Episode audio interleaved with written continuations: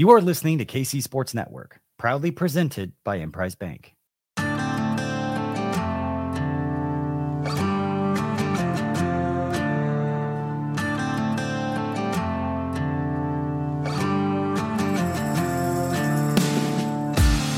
Coming up, the latest episode of Three Maw.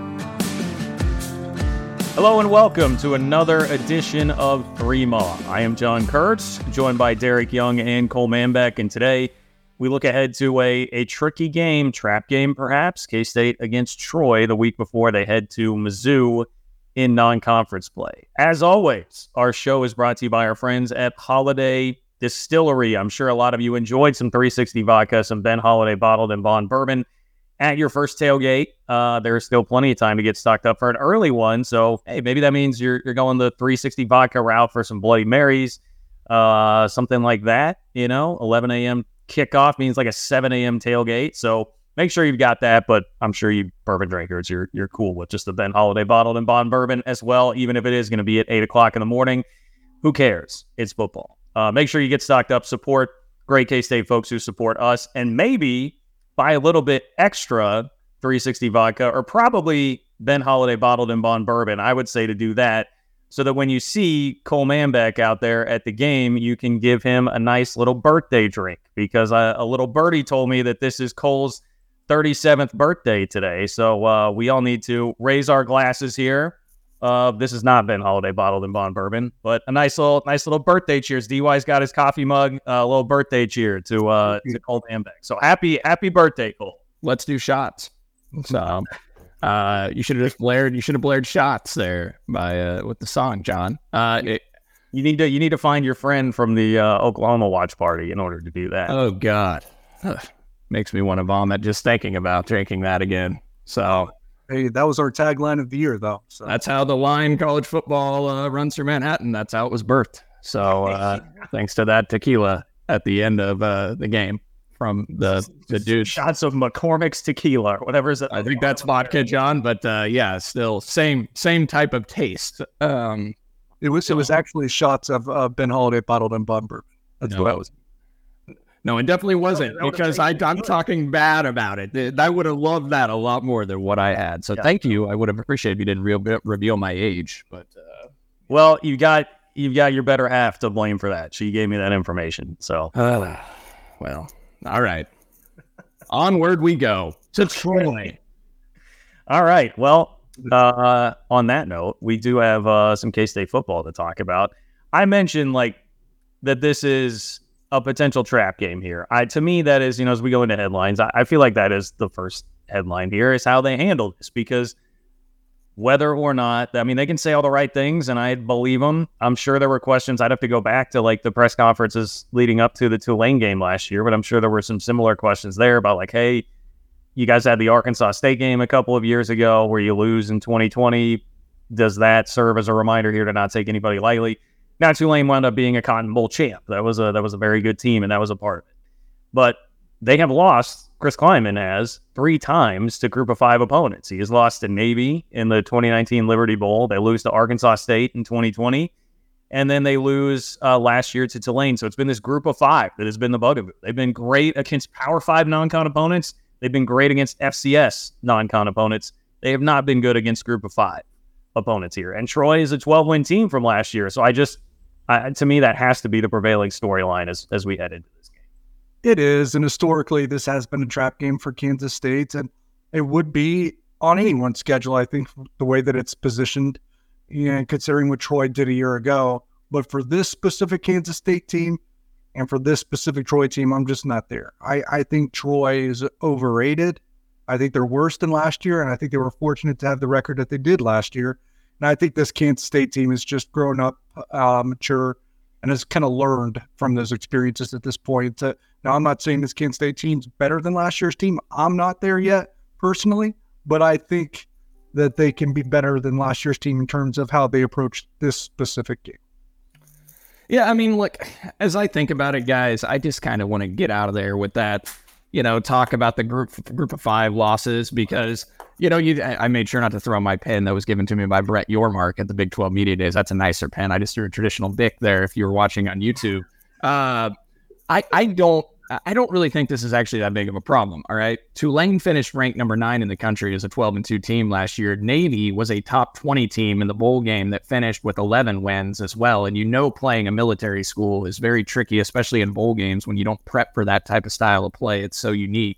So I kind of just, you know, they played two really good teams. One had a really unique style, and then the other one was the COVID season of Arkansas State when everything was out of whack. So I don't necessarily view it as some sort of um, trend necessarily. I, I think Troy is a good team. Now, could Troy be what Tulane was last year? I, I don't think so. I think they're going to take a step back to what DY said earlier. I mean, they've won six games by seven points or less last year. I think the the luck factor is going to go their way a little bit against them this year. They're probably a nine win type team. So I don't think they're at Tulane or Navy's level. And as a result, I think K State will handle this game. And I, I just I don't think it's a problem for Chris Klieman necessarily. Now, if they lose this game to Troy, heaven forbid, then I, I do think it's a trend that uh, needs looked at. But otherwise, I just think they, they played a couple really good teams and had some out of whack circumstances in the COVID season with Arkansas State. I feel like, you, I mean, look, I, I want to believe that. And I think this team, you would have every reason to believe that. They last year, for instance, going into the Tulane game, we had a lot of concerns. Like I remember doing that show and being like, man, they couldn't pass the ball at all. Like the offense seemed pretty out of sync. Um, there was a lot to be concerned about. There, there's not as much this year heading into the game. They have all that awareness, et cetera, et cetera. But like, I don't. I mean, Troy. I think Cooper Beebe said it in the interviews I was listening to yesterday. Well, somebody did.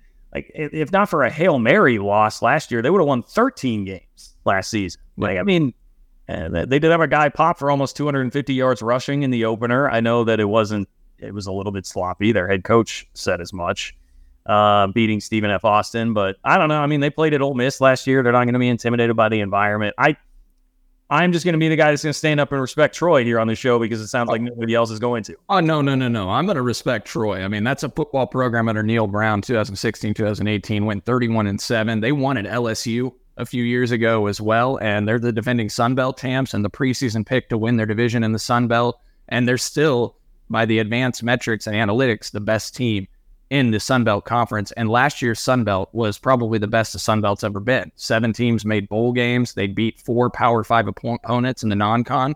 And so, yeah, I, I, I, I respect Troy. I just think they are going to take a little bit of a step back based off what they lost.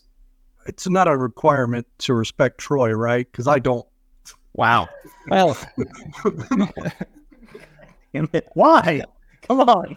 I don't like it. I, I, you guys know this. I've been down on them all off season. I think everyone has that group of five paranoia because of what has happened three different times by Chris Klieman at Kansas State and what Troy did last year. But they're worse than they were last year. And yes, you can say they were a hail mary away from winning 13 games, or I could say they were like 10 points away from winning only eight or nine. So like I, I'm just not there on Troy. And to be honest, I thought my opinion of them was reinforced in week one because it was like the inverse of what they were last year too. Last year, a very defensive minded football team that uh, that's the way they won, struggled to score. Now I know they're playing that rapid fire incarnate word offense that's now uh, uh, no they, they didn't do that they played Stephen F. Austin so giving up 30 points to Stephen F. Austin uh, but scoring 48, like I said, that was the inverse of last year. And, and if their defense is taken that much of a step back, like it wouldn't shock me if they only won seven, eight games.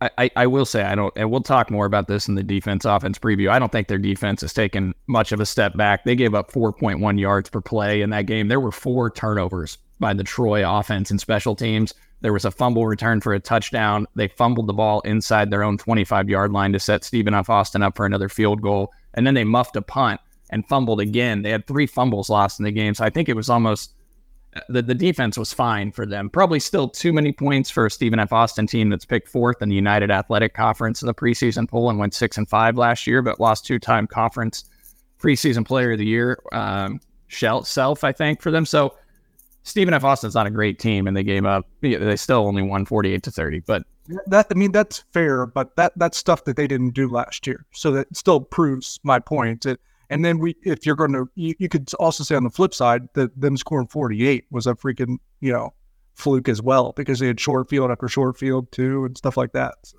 Well, they did have a pick six in that game by maybe the best corner in the Sun Belt on their team. So we'll talk more in depth about breaking down Troy offensive and defensively later on in the show. with DY, all I have to say is there there's a Troy fan that has been very active on Twitter. He he got to the point where he pulled the old Cat Train intro video from the 2003 K State Troy game. So I'm if this clip, if that clip of you saying I do not respect Troy winds up getting us burned on Twitter, I'm just saying right now I will not be a happy camper because this Troy fan has been out there scouring the internet for every.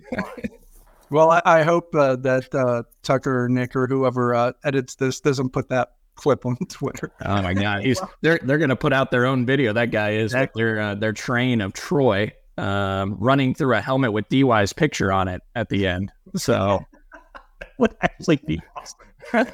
fun to see the whole the whole cat train videos, but just with Derek's face on a helmet. Yeah. Okay.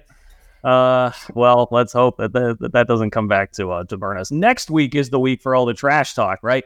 Next, see, DY. Here's the other thing. Next week is the week where like everything I've said for the last year is going to come up on on Twitter the week of the game because of Mizzou fans. So, you know, we gotta we gotta caution ourselves a little bit here. Um, headline two, I, I kind of just this to me is a, a little more of a catch-all of just some personnel things. But if it is going to be a game where it's an opponent that deserves zero respect, uh, it is a, another chance to get a little bit deeper into the depth chart, play some of the younger guys again.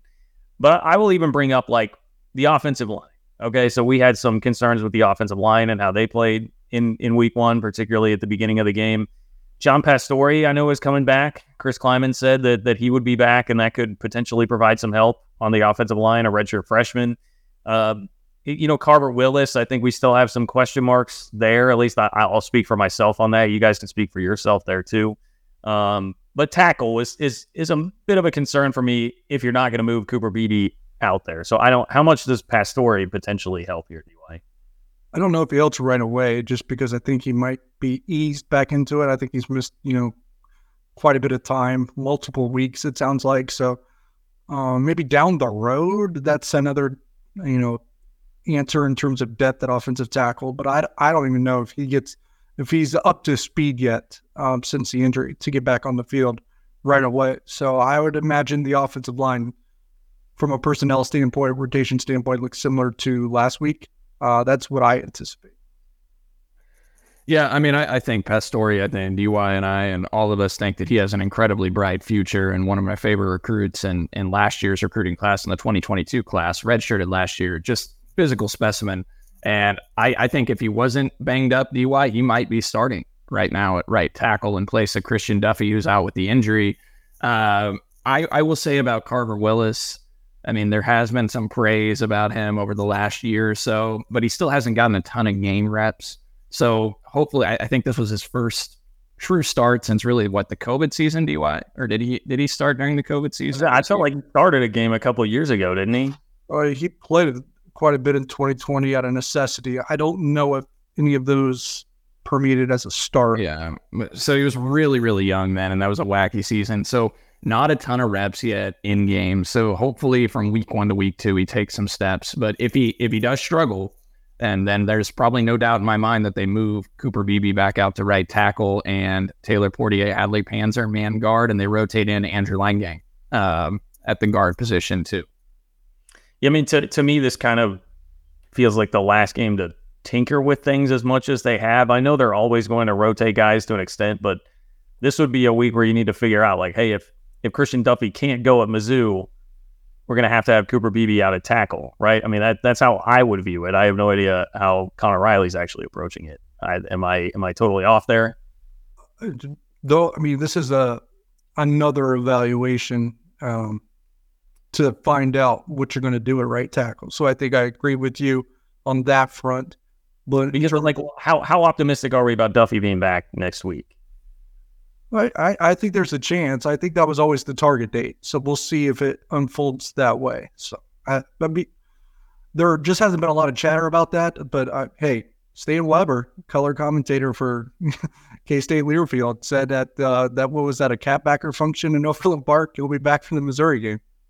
Uh, you're right. You're right. I do remember. Yes, you remember hearing that. So yeah, I mean, hopefully, hopefully that that will happen, and maybe all of this will be moved. But that that to me is like one of the concerns.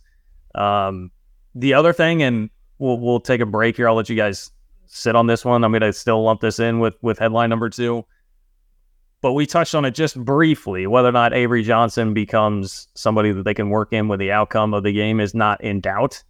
Uh, I do wonder aloud if if they would try and do anything like that this week, if they hold on to it. Uh, we will discuss that after I tell you about the great home field apparel that, of course, you hear about all the time. But if you are a K State fan, you need to get in your home field apparel gear right now. Go to homefieldapparel.com. Uh, make sure you check out their huge selection of K State stuff. Really soft, incredibly comfortable clothing. And they've got all the old retro logos, whatever you want. You want Cocaine Willie? They've got it. You want Pennant Willie? The, they've got it. You want Cat Script basketball? They've got it. Uh, so make sure you go check out the great selection of K State stuff they have there. And we even have the hookup for you.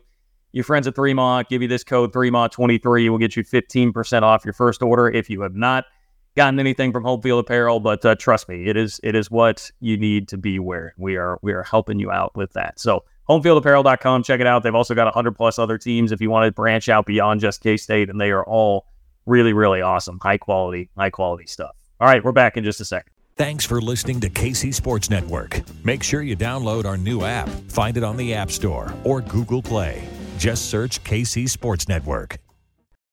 What's good, everybody? It is Ben Heisler from Benny and the Bets here on KCSN. And if you are ready to go the distance and improve your golf game like I am in the process of doing, I want you to head on over to PXG right here in Kansas City and take the PXG Gen 6 Driver Challenge they are confident in the Gen 6 that they're putting their money where their mouth is. If their Gen 6 driver does not deliver more distance, more carry and roll, higher dispersion compared to your current driver when you go in for a fitting, they got you covered with a $100 MasterCard reward card. That's it. Going for a driver fitting, see if your driver is up to their driver. And if it is, you get a $100 MasterCard reward card in the process. This is an unbelievable opportunity to upgrade your game with a custom fit PXG fitting.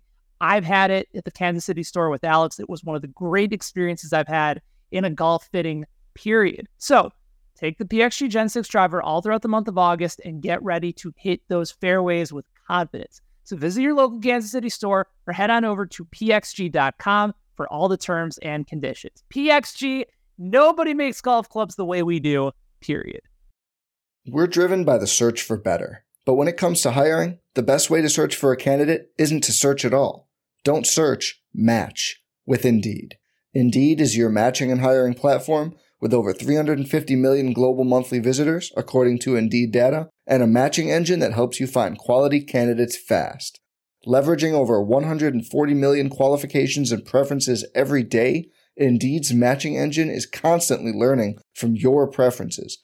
Join more than 3.5 million businesses worldwide that use Indeed to hire great talent fast. And listeners of this show will get a $75 sponsored job credit to get your jobs more visibility at Indeed.com slash BlueWire.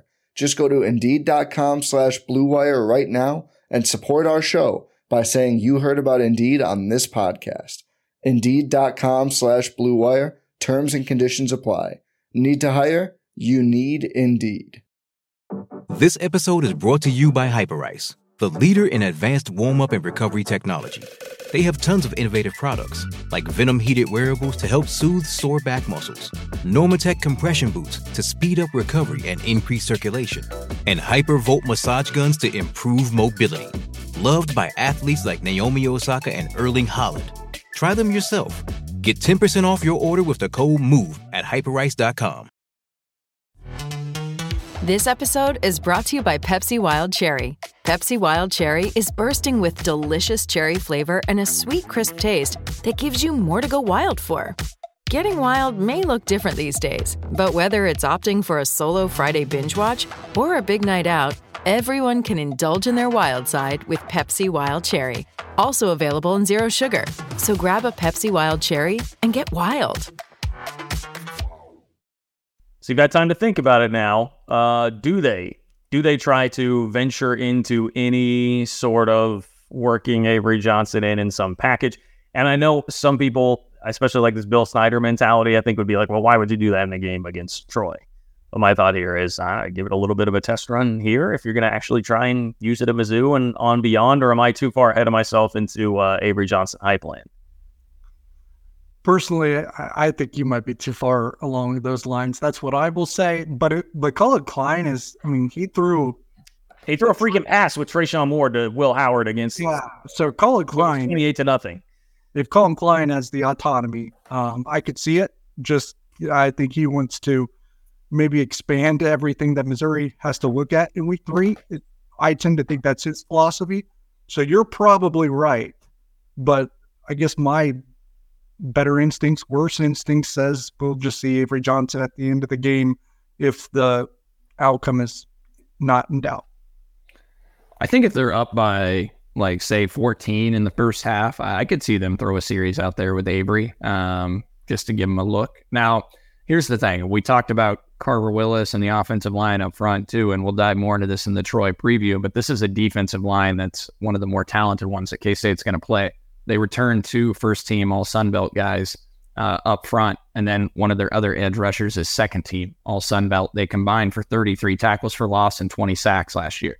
Those guys are all back up front for this Troy defense. So they're gonna they're gonna bring the pressure at K State, and so it would be a nice test for an Avery Johnson to go up against a defense like that. Uh, but at the same time, you, you obviously don't want to take chances, have a turnover, and and change the flow of the game as a result. I, I, think they should try to work him in in the middle of the game at some point and just give it a try. And I think Collin Klein probably will at some point in this game. I will say, and this is from uh, Drew's notes on players to watch. If one of those defensive linemen that you're talking about is TJ Jackson, he is suspended indefinitely at the moment. Didn't know that. Thank you. We'll scratch him from the uh, the list. That uh, that's poor preparation from my part as I researched uh, the Troy archives last night. I mean, he's a he's a first team guy. He did not play last week, and they indefinitely could mean his suspension is over tomorrow too. So don't. So who knows? But he is suspended indefinitely at the moment. That's a guy that had 14 and a half tackles for loss last year and eight sacks. Uh, Derek, I, one thing I picked up from Klieman when he was asked about the backup quarterback situation, he kind of said, "Well, hey, like Jake Rubley had been hurt, uh, had missed some time, had been banged up lately. I mean, I, I felt like, based on what we saw on Saturday, it felt like a lot of this was kind of posturing a little bit, and you know, trying to give some level of deference to Jake Rubley, listing him as an or on the depth chart when really they just played Avery Johnson. I is this more of the same or is there some reason that we should take that more at face value and be like, oh, maybe that is different? And they would go, Jake Rubley is the second quarterback to play. I, I take it as a little bit of cover for Jake Rubley. Now, if it's another uh, decisive lead for Kansas State at the end of the game, maybe they give Rubley a possession in addition to what they give Avery Johnson. But they kept saying, we threw, I mean, I think this was Chris Klieman's words on Tuesday. We wanted to see extended action from Avery Johnson because we have to get him ready in case we have to play this year. So I still think they're operating as if Avery Johnson is the extended QB2. Uh, now, short term QB2, I, I don't know. Maybe at some point, if it's splitting hairs, they'll lean towards the red shirt if it's in front of them. Uh, by that, I mean, don't play him five games if you can get away with him playing four. Well, the final headline to me, I, I, this is something I think we also disagree on a little bit, and I hate to be kind of negative, but I, I am concerned by what I'm hearing on the injury front. Maybe you know Jay Clifton, it's a bummer to lose, but that to me is more like you're kind of losing a luxury item. Look, Keagan Johnson being out, and then not hearing the most encouraging of things necessarily from Klieman at the press conference, like that's that's a necessity. That is not a luxury. That is a necessity. Like this offense if they need if they're going to get where they need to go this year want to go, which is back to the Big 12 championship game and potentially beyond, I mean, they need Keagan Johnson healthy. And soft tissue injury was, if you go read up on Iowa, it was like, you know, we had this soft tissue injury that bothered him all of 2022.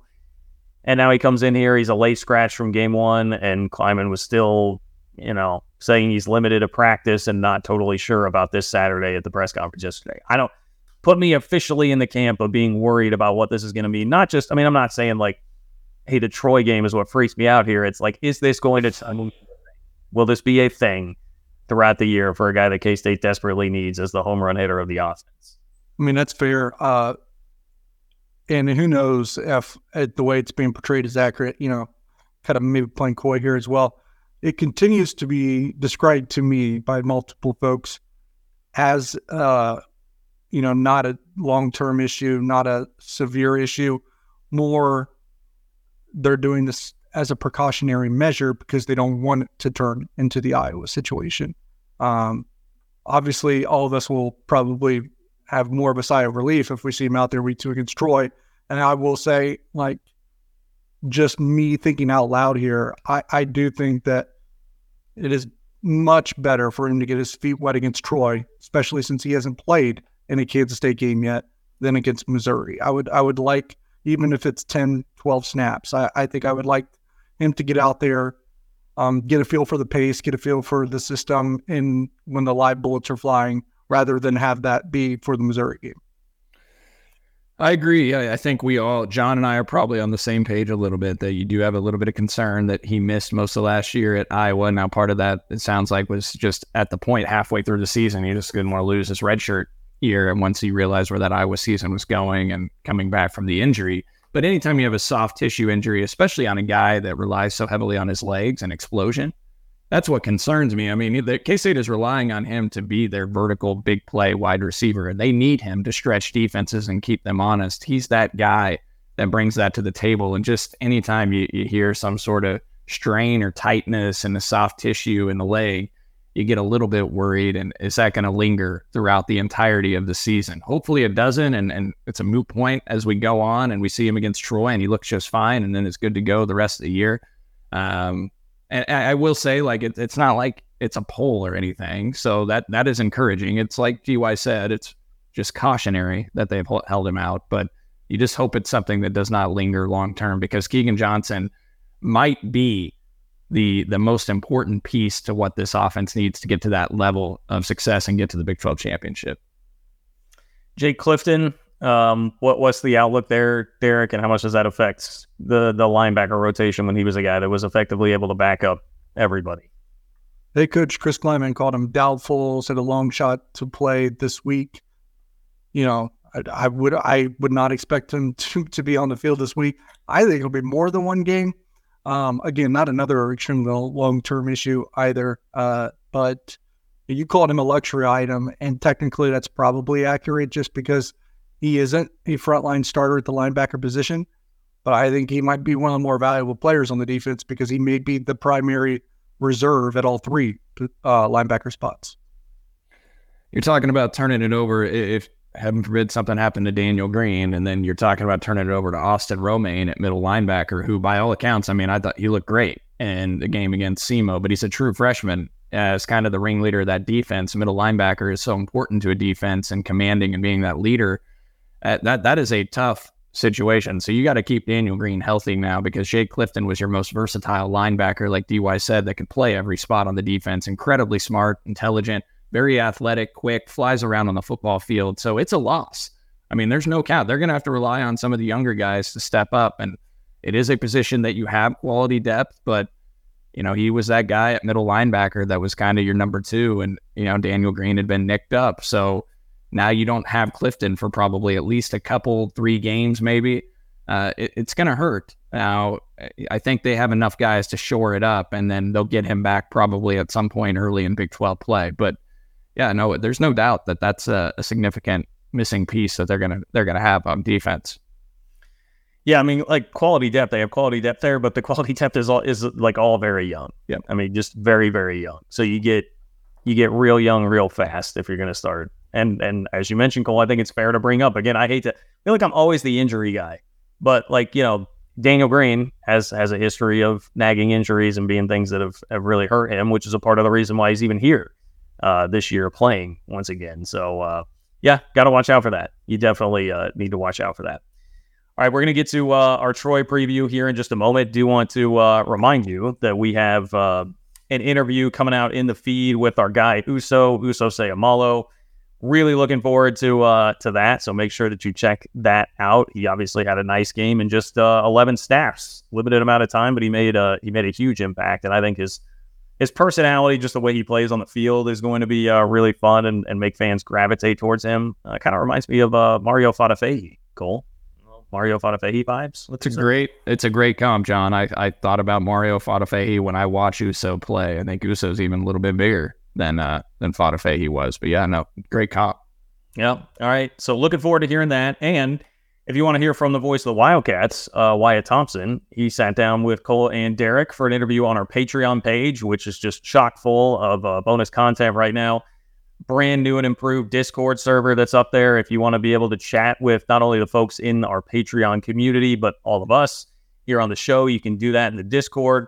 We've got all sorts of interviews coming up there. We've got some really cool interviews that are going to be coming out soon as well with uh, perhaps, you know, some famous player parents. Uh, can tease that out as well. So if you want to be a part of that, it's patreon.com slash threemaw, patreon.com slash threemaw. Five bucks a month gets you access to all of that content. So make sure that you guys are checking that out as well. Uh, but it is football season, people. We are about to watch some NFL football. I guess depending on when you're listening to this, maybe you have already watched some NFL football, and it may be the Chiefs without Travis Kelce and Chris Jones.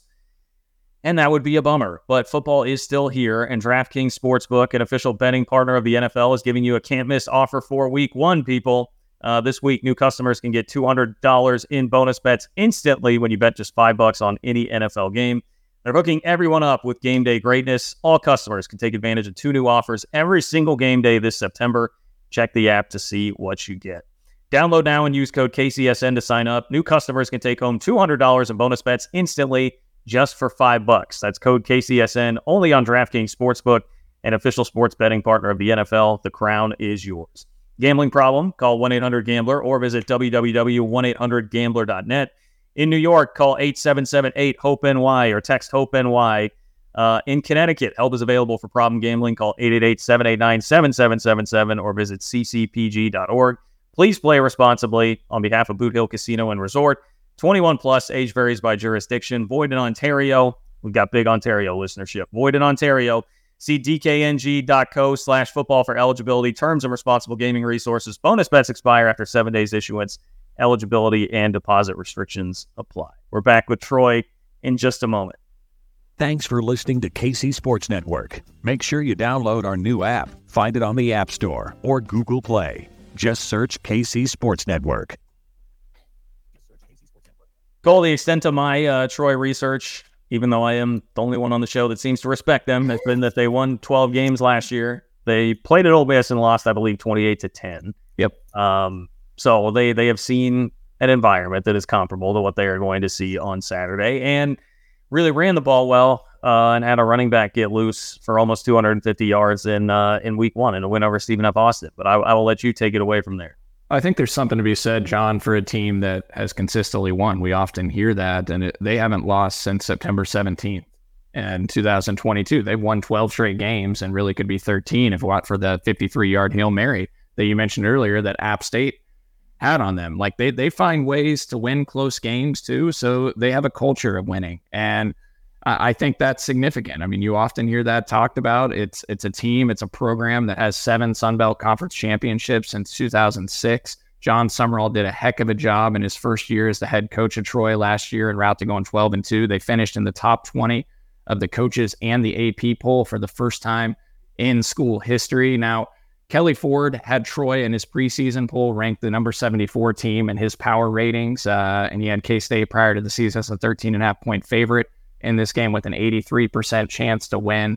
Bill Connelly gives K State an 87% chance to win this game. Actually, has K State as a 19 point favorite and projects a score of right around 35 to 15 uh, in this game. Entering the year, Connelly had Troy's ceiling as an 11 and 1 football team and a floor of seven and five. He gave them a 12% chance of finishing 11 or one or better. And Connelly also has them ranked 64th in his SP plus rankings on ESPN.com. That's the best of any Sun Belt team. And look, it's it's a Troy team that prides itself on the defensive side of the football, but the thing is, guys, they rank 118th in the country in returning defensive production last year out of 131 FBS teams. As a team overall, they rank 113th out of 131 teams in returning production at 49%. It's odd to say because they have up front on the defensive line, as we talked about earlier, they have two first team Sunbelt guys on that D line and then a second team Sunbelt guy in Javon Solomon as well. Now, DY said TJ Jackson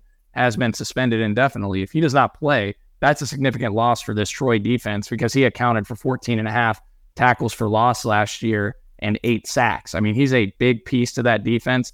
It's a defense last year in 2022 that was 13th in the country in pass efficiency defense. They were number eight in the country in turnovers forced, 14th in sacks, eighth in scoring defense, number 10 in the country, allowing 1.49 points per drive last season. And they allowed 3.6 yards per rush, which ranked 24th nationally. They held 14 of its opponents, all 14 of their opponents, under their season scoring average, including three top 25 scoring teams in the country last year. So, good defensive team defensive line that's going to test this K State offensive line. Mentioned Jackson, Richard Jibunor uh, is a really good player, and so is Javon Solomon. Javon Solomon's a 6'2, 249 pound DN, preseason second team pick. But as a freshman at Troy, he was preseason first team, or he was Sunbelt first team, and he led the league in tackles for loss at 1.42 per game, and he ranked 12th nationally in tackles for loss per game uh, had 17 tackles for loss and 11 sacks in their first 10 games of the 2021 season. Had a little bit of a down year last year on numbers, but still ranked third in the Sun Belt in QB pressure rate.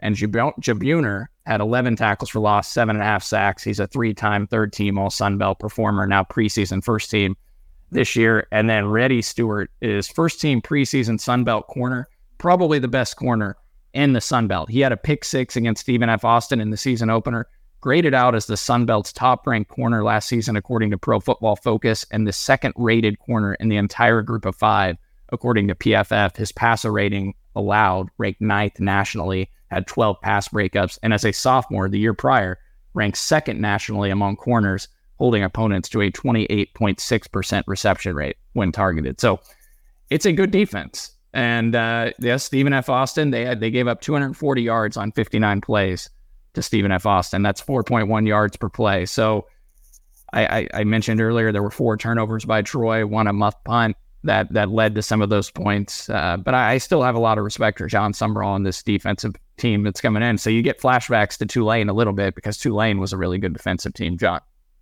Well, a really good defensive team, and then they had Tyjae Spears who can really run the ball, right? So like, sounds like sounds like that Troy ran the ball pretty well in week one. So yeah, I mean, I Derek, yeah. Derek, Derek is completely unfazed, but I am I am mildly. Derek, your thoughts on that uh, that Troy defense? Just say just fraud. One answer. They don't have T.J. Jackson. Are we sure? Do we think T.J. I'm going to be on T.J. Jackson watch now. Suspended, suspended indefinitely. if that ends after one game, then what are we doing? this is this is a huge game for that Troy program you know, coming into Kansas State, a, a program where college football runs through. You got to think they might lift that suspension for TJ. Um, we'll see. We'll be on. Uh, we'll look out for that. On the offensive side of the football, here's here's one thing, guys, that stood out when you look at them. This is where they struggled. Last year, Troy allowed an 11% sack rate, which meaning that every time they dropped back to pass, 11% of the time their their quarterback was sacked. Ranks 126th out of 131 FBS teams. All right. So I look for Khalid Duke and Brendan Mott and Nate Matlack and Uso. I, I, think they can dominate them up front and get some pressure on the quarterback, maybe force some turnovers that way as well. It's an and the year prior they were 94th in sack rate allowed at 7.7 percent that year. So they have struggled to protect the passer, and we'll get into the numbers on the quarterback Gunnar Watson, but you'll see his rushing numbers are laughable largely because of the the sacks. It's an offense that returns 55% of their production, ranks 94th nationally. They averaged 2.1 points per drive last year, which ranked 74th in the country. They lost their three time all Sun Belt performer at left tackle. So, talk about the sack problem, and they're losing their, their good left tackle, and their starting center was invited to the NFL Combine. Those guys are both gone. John, you mentioned Kamani Vidal. He's the five foot eight, 215 pound junior running back. He entered the season with almost 2,400 rushing yards in his career, 19 touchdowns preseason second team all Sun Belt. He had 248 yards on the ground on 25 carries in the season opening win over Stephen F. Austin, an average of 10 yards per carry. He also led the team with 54 yards receiving on two catches. Troy rushed for 342 yards on 42 carries in the opener. That's 8.1 yards per carry. They were not a good rushing team, though, last year. They averaged 3.6 yards per rush, which ranked 106th of 131 FBS teams. At the quarterback position, Gunnar Watson, sixth year senior, but he threw 12 interceptions last season. And they lost a lot of guys at receiver. So they don't really scare you with their passing game necessarily. They were 48th in pass efficiency offense last season and 20th at 8.2 yards per pass, which is is pretty solid. And he went 14 to 22 for 198 yards in the season opener with four TDs, one interception. This is his fourth season as a starting QB, six foot three, 210 pounder. Attempted 920 passes in his career, completing 64% of them for nearly 7,000 yards. Sounds impressive, but again, yeah, the, the interceptions last year, 14 touchdowns to 12 interceptions. That's a concern. The the two years prior, he had 24 TDs to 11 interceptions, much better in uh, combined numbers. He's not a running QB. I mentioned the sack numbers. He's never rushed for positive yards in a season in his entire career. 124 rushing attempts for negative 322 yards. His career long for a run is 11 yards in his entire time at QB. Well, it's pretty good, pretty good run down there, Derek. Does that have you any any more scared? No, I, I Kansas State still covers. Okay, all right. What's the line, DY? What's the uh, latest line that we've got here? Is it 15 and a half? 15 and a half? It started at 15. It's it's gone up to 16 a couple times. So uh, it sounds like K State's getting the money, but uh, that's that DY Sharp money that's coming in on the Cats because he's pushing that line up with all that. Uh, he's throwing everything at K State because he thinks Sure. Troy is a fraud. putting the K State online company on the line here. Oh boy! Wow. well, maybe maybe one of you guys can give me your uh, your gambling picks before uh, you know ten fifty on Saturday morning this week, and I could actually hop in on the fun. On the show last week, I said, now don't take my official pick because that did not hit. Texas State Baylor under was not even clo- remotely in the ballpark. But I did say Toledo and Nebraska, did I not? You did, uh, and I gave John my three-star unit play was a uh, my three-unit play was Alabama first quarter minus seven and a half, and they covered. They they were up fourteen nothing. Yeah, that did hit. Uh, all right. We're, we're not quite at lead pipe lock of the week yet, boys. So just keep your 0 and 1 selves uh, calm down a little bit. Uh, we've got quick hitters first. Uh, true or false? K State will play a game against Coach Prime's Colorado Buffaloes. True or false? That that will occur. That K State will play a game against Coach Prime's Buffaloes with Colorado entering the conference next year. False. Yeah, man, come on. Like this is an easy one. That's false. Deion is going to be so gone. I Florida has to be just sitting there like, oh my god, like Deion's out here saying I didn't actually graduate from Florida State. We've got this dud Billy Napier rolling out Graham Mertz. I mean, my god, did anybody look worse than Florida in Week One? Um, It's they they could just run Billy Napier and get Deion in there It's right it's, away.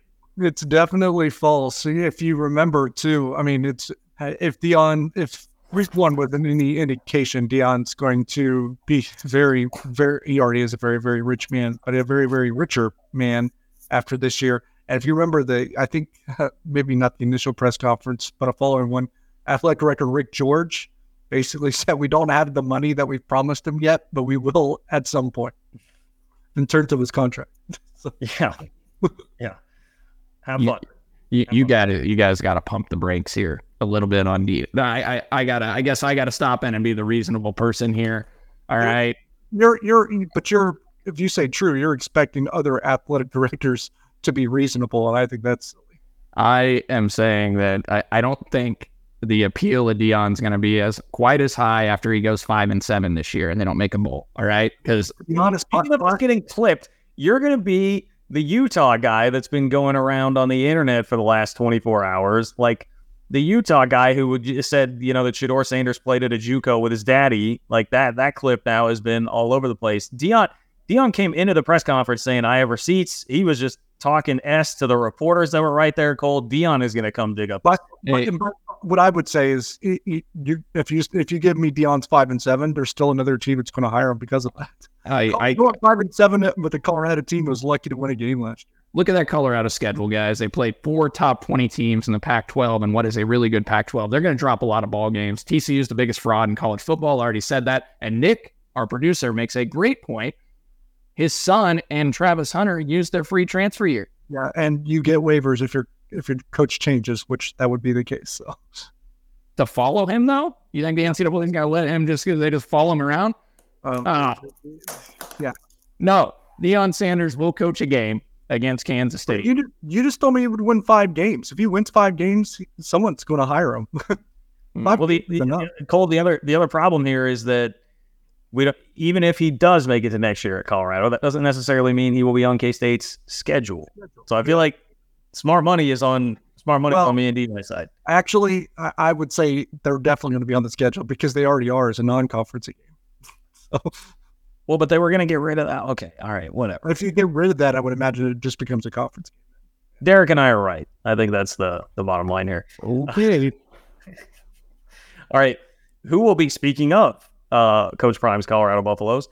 Who will be the bigger household name to, we'll say, to the average college football fan? All right. So, not, you know, it's not going to be like Johnny football where everybody, but in the college football world, who will be the bigger household name by the end of their college career? Dylan Edwards or Avery Johnson? You know, I will say Avery Johnson because of the quarterback kind of thing.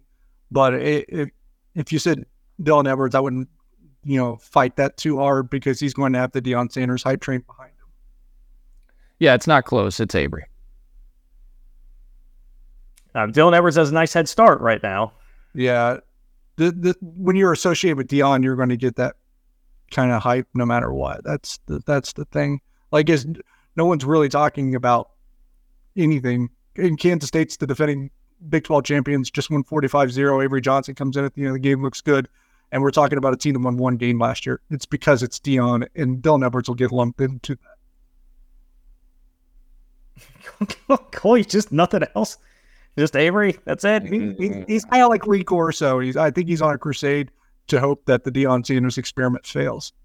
Oh, I not, I actually enjoyed watching Colorado and Deion Sanders on Saturday. I, I didn't. It, it was an enjoyable watch. I don't. want, I'd like Colorado to be a respectable football program again. So when K State beats them, it'd be fun. I like Boulder. Um, I enjoyed it when Colorado was good. So I, I'd like Deion to stay and make that a fun, fun little rivalry again. I'm gonna say Avery Johnson, but I'm gonna do it cautiously because Dylan Edwards is gonna get a lot of run this year, man. I think he's I think he'll continue to have huge plays because the the thing with him is like it's not. I don't know that you're gonna get like a lot of just like consistent production, but like when he he just he'll pop like two a game and they're gonna be huge plays and people will remember that. Like Mhm. uh, you know his style is it's like in baseball, you know. I mean, a guy who just is like a 300 hitter that's hitting singles and doubles all the time, like, yeah, I mean, okay. But when you're Mark McGwire and you're slugging 70 homers, even if you're striking out 300 times a season, like everybody knows you. So Perfect analogy. Do you do you remember Tony Gwynn or do you remember Barry Bonds? So Yeah. Big, big Tony Gwynn fan right here. So, you know, I take that batting average. uh, I, I just, I mean, guys, let's wait till Dylan Edwards goes up against a real defense. All right, let's see what he looks like. Uh, of course, you could say the same thing about Avery. I mean, it was against SEMO, but we can see the talent. that's I mean it's uh, all fair. I I'll say Avery because QB usually is the Yeah. one in the line. Yeah. Uh, who wins more Big 12 games over the next three years? Joey McGuire, Mike Gundy, or Dave Aranda? Joey McGuire, I think that's probably an easy one for me. I think, and then maybe Mike Gundy can put up a fight. I'm not sure Dave Aranda last three years, so I'm going to say uh, Joey McGuire as well. So I, I think Texas Tech. I, I I think that loss was kind of fluky at Wyoming. I think they're going to be a solid eight to nine win team with the way that they're recruiting at Tech right now. So yeah, I, I like McGuire here. I don't know what's going to happen with Aranda, and I think Mike Gundy's kind of just. uh, I, I think he's peaked, and I just don't see that program getting back on the right track. I think you know they're probably seven to eight win type program moving forward, if that. yeah, I agree. Yeah, I'll- I'll come back again. Mike Gundy's basically like the Bill Snyder 2.0 towards, you know, give me seven, eight wins and we're good every year. You know, we're, we're cool with that. Dave Aranda, don't know if he lost those all of those three years. And I think Joey McGuire, like I said, I, I think Texas Tech response to that Wyoming loss kind of looks similar to the case they won that's late last year. And I think Joey McGuire's probably a lifer at Texas Tech. I mean, that's a perfect fit for him. Well, the Joey McGuire case is also kind of bolstered by like he left Dave Aranda and then Dave Aranda kind of fell off a cliff. So I, I would go Joey McGuire I think has the highest ceiling. I'm with you, Cole. I feel like Gundy is fading a little bit here and there may be some diminished returns. I'm almost tempted to go Gundy just because I do think he'll at least give you a I think his floor is higher than Joey McGuire's.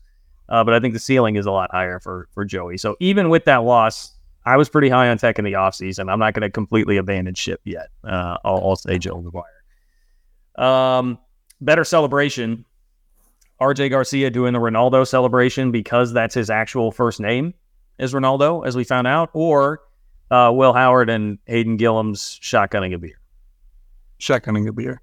Although, I mean, the, the RJ Garcia one looked cool, but man, if you if you especially when you play for like Collin Klein and Chris Klieman, if you sh- do the shotgunning beer celebration, you got some guts to do that to, and uh, and to be able to shoulder maybe the blowback that you might get. Yeah, that was so the celebration was on the same play, right? Because that was the play RJ scored on that Will and Gillum did the shotgun. I was watching the shotgunning the beer. I told John, I was like, see Gillum and Will's celebration because we were sitting together and I didn't see RJ's celebration. I who's Ronaldo?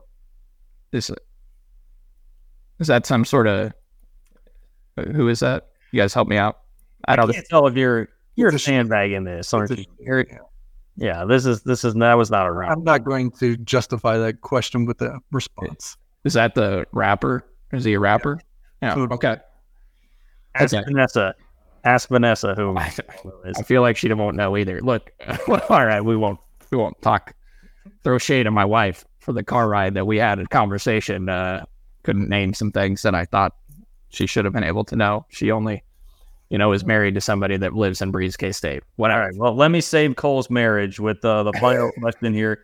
Over under 0.5 final four appearances for Dabo the rest of his coaching career. So the, I'm taking into account the extended, the expanded playoff.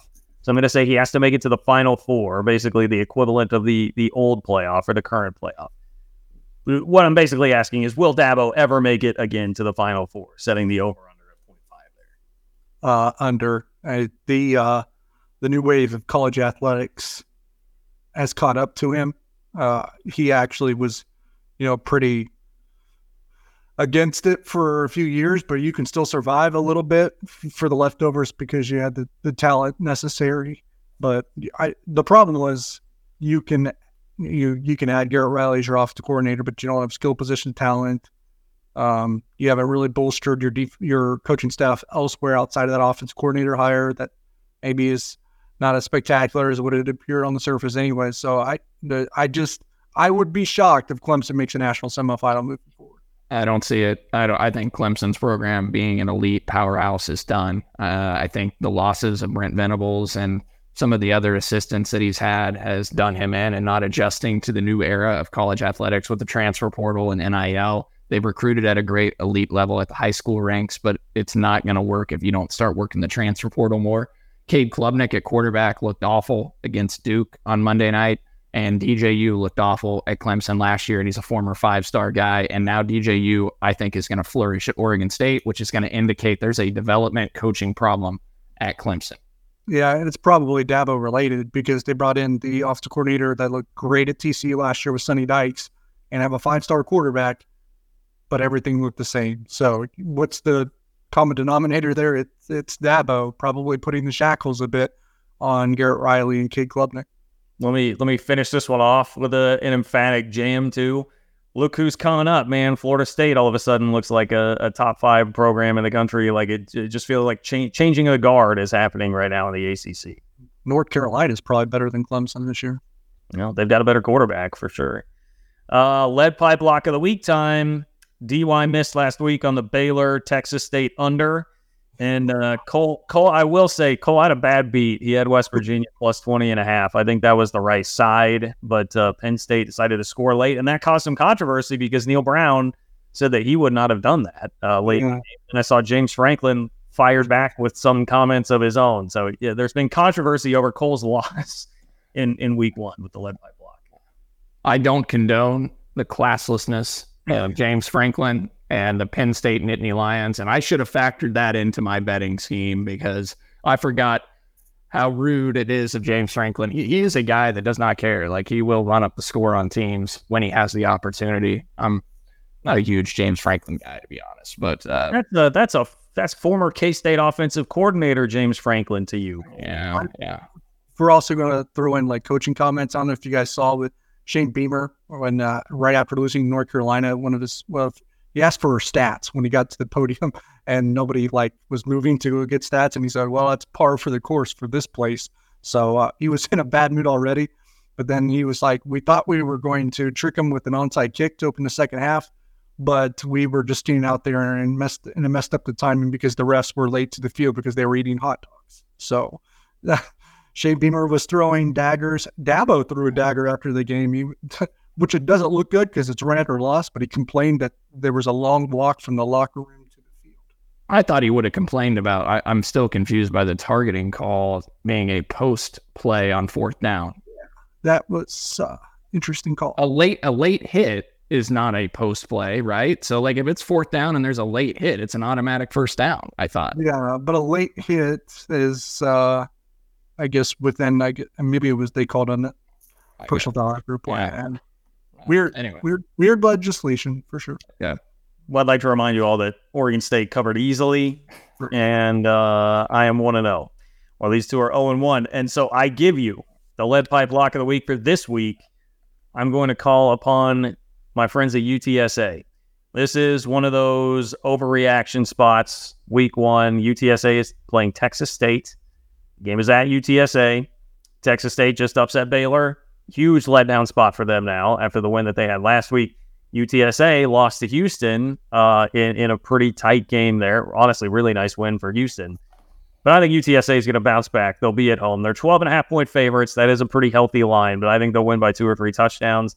Texas State letdown spot. They're still breaking in 53 new players, and I know that draws all the headlines like, hey, they did what Deion did and uh, went out there and won a game. Uh, Baylor's just a mess. They came out, played great for one game. I think it's going to be hard to keep that rolling for a, a second straight game. So I'm gonna I'm gonna play against the overreaction game and take UTSA minus 12 and a half. I got, uh, I have used TTSA down as well, but I will take it. But I'll just say I have him down as well. But I looked at it, I think a day or two ago, so I got it at minus 11. By the way, so Damn. So that's interesting. I uh, since you have them, I'll go a different route. I was actually going to be funny, do Kansas State as my lock, but I'll I'll wait for that as well. Uh, Middle Tennessee plus 20 and a half. You know, next week is Missouri Super Bowl, so maybe looking ahead. Uh, and when they Good play middle, when they play Middle Tennessee this week, I like Middle Tennessee plus 20 and a half. Well, you know, I got a. I thought you guys were gonna go with a couple of the ones that I might have had. I, I got a lot that I could go with. I mean, you guys, if you take all these, you you're gonna win a lot of money this weekend. Uh, uh yeah, just parlay these together, guys. So I'll say uh, Tulane plus seven at home against Ole Miss. Seven point underdogs. They dominate South Alabama in the season opener. One of my one unit plays for John was South Alabama plus six and a half, and they got smoked. So glad you didn't get that bet in, John. So give me the green wave to cover the seven at home. You don't walk into Tulane and and beat them or, or you know lose by seven or more. So I'll take them. But I would have taken Texas Tech plus six and a half, and I take Miami money line at plus one sixty two at home against Texas A and M plus four and a half too. What is your uh, assessment of the UTSA and Middle Tennessee picks? Uh, I wasn't really listening to you guys. Um, you know, give your. I, I I think I think the UTSA rebound pick. I think that's really good by John and the Middle Tennessee State pick with the the sandwich game between you know their season opener in K State and it being Missouri Super Bowl on uh, September 16th. I think that's probably a pretty good assessment as well. So I. I I'd be shocked if we didn't go three and zero, really five and zero if you count all my others. I just gave you guys to lock in. I also like Illinois plus three and a half against KU on Friday. KU wins. I don't think it's by more than a field. Oh, see, I'm on the opposite side. I had that. I had Kansas minus three as one of my kind of secondary that I was debating there. I had Illinois. I, I that felt like a little bit of a flash in the pan last year, and they lost a lot. I just I don't think Illinois is very good, man. I mean, I would love for them to roll in there and win, but I, I don't think they're very good. You're going right. I don't know. That depends on if Cole wants me to go. Uh, undecided. I have to check still with Brad to see if my sweet tickets are good to go for the to watch. Oh, right, right, right. Yeah, I also uh Tech. I, I kind of like Tech uh, covering against Oregon, although I like it less now that I'm seeing it as six and a half as opposed to seven. So Yeah, let it go. It'll go back to seven when uh, somebody will put money on Oregon after seeing they put up 81 points last week. 81 points. All right, your prediction. Who wants to uh, lead us off with it? You know, I feel like this is this is Derek's time to shine. Derek needs to lead off the K State Troy prediction here. So uh, hit us with it, DY. Is Kansas State wearing alternate uniforms? I don't think so. So No, the it's group of not. They had alternate uniforms on when they played two of those three group of five teams when they lost. That would be Navy and Tulane. Instead, they're wearing that helmet, baby. Kansas State, 37 13. Oh, man, DY, I, I have a very similar score. Uh, We're going to make crap the whole show about loving Kansas State. Well, no, I think this goes on. deep. uh, Derek, you got to be more. It needed to be like fifty-two to seven, the way that you were talking about Troy. 37, 37 13 is a 24 point win when the line was 15. I think that's decisive. what what was the score, D- John, last time Troy came to Manhattan, Kansas? It was a weird one. It was forty-two to or forty-one to five, I believe, was the final there. They, fell behind. K State fell behind five to nothing, and then scored forty-one unanswered in a driving rainstorm. Was that 03? It was 03. Uh, Ell Roberson, Darren Sproles. Yeah. Got a got a safety? What are we doing? I can't believe that. I forgot I forgot about that. I, I think K State wins this game handily. I uh I like the offense to look sharp once again, even against a, a good Troy defense. And I look for this defense to create a ton of ha- havoc and pressure on that Troy offense, force multiple turnovers. They didn't get a turnover last week. Talked about this. The K State defense forced 24 turnovers last year, which was top 10 in the country. I think they forced multiple turnovers in this game. I think they win it. I'd say 38 to 13 is what I was going to take DY. So I'm doing the price is right thing to you and just taking one point over. What's Mitch Holthus to say? Put the hammer down. I have another prop. I, I, uh, you know, I probably should have done this. Except for Troy, though. Like, what? I mean, I, I, I, but I, what I will say is like Cole, like Lee Corso, this entire show, like he was just Troy's defense is amazing, but now I think Kansas State's going to score more than DY does. I didn't even mean to have this on my desk, guys. I was, I was hanging my backdrop stuff yesterday, and I forgot to take it off my desk. And uh, Uh, hey, if Kansas State wins, you're doing it every week. So all right, well, cringeworthy stuff there from me. So I uh, just, I wish we could save that. Can we, you know, we could have saved the hammer for Missouri at least, maybe. no, for, for Missouri, we'll use Cole's uh, with his power cat sign when he did with his hands when he took the picture with Uso. yeah, I can't wait to show Uso my my Wildcat sign again today as we interview. Oh boy, need to workshop that a little bit. Yeah, make sure that's a little better. Uh, I'm gonna say uh, thir- I'm pretty much in the same ballpark. I had 38-17, 38-17. K State wins. I think you know pretty competitive game through two two and a half quarters, and then K State pulls away a little bit. Kind of my feeling here because I respect Troy. I feel like this this could be a one to maybe two possession game at the half, and then K State tacks on a late score. And here's something that else is going to happen in this game. Seth Porter is going to block a punt. Our guy Seth Porter is going to block a punt. Special teams going to make a big play. Okay, they got halfway close to blocking one last week. Yep. So, all right. I like it. Uh, that's going to do it for us here on Three Maw. Make sure that you get your 360 vodka, your Ben Holladay bottled and bond bourbon, uh, and your home field apparel gear. Homefieldapparel.com, Three Maw 23 to get 15% off your first order. Check out our Patreon page, patreon.com slash Three Maw. You can get access to an interview with Wyatt Thompson. We've got a cool player parent interview coming up here as well. Our Discord server, Brody's picks, all sorts of bonus content there for just five bucks a month. Patreon.com slash Three Maw to sign up there. Uh, for Nick Springer behind the scenes, for Derek Young and Cole Manbeck, I am John Kurtz. Thanks for listening to another Three Maw. We will talk to you soon. Thank you for listening to KC Sports Network. We appreciate your support. Don't forget to hit that follow button and leave us a review if you like what you heard. You can find all six of our channels covering the Chiefs, Royals, Sporting KC, and the KC Current, plus KU, K State, or Mizzou by searching KCSN wherever you listen to podcasts. We're also on YouTube. Entertain, educate, inform. KC Sports Network.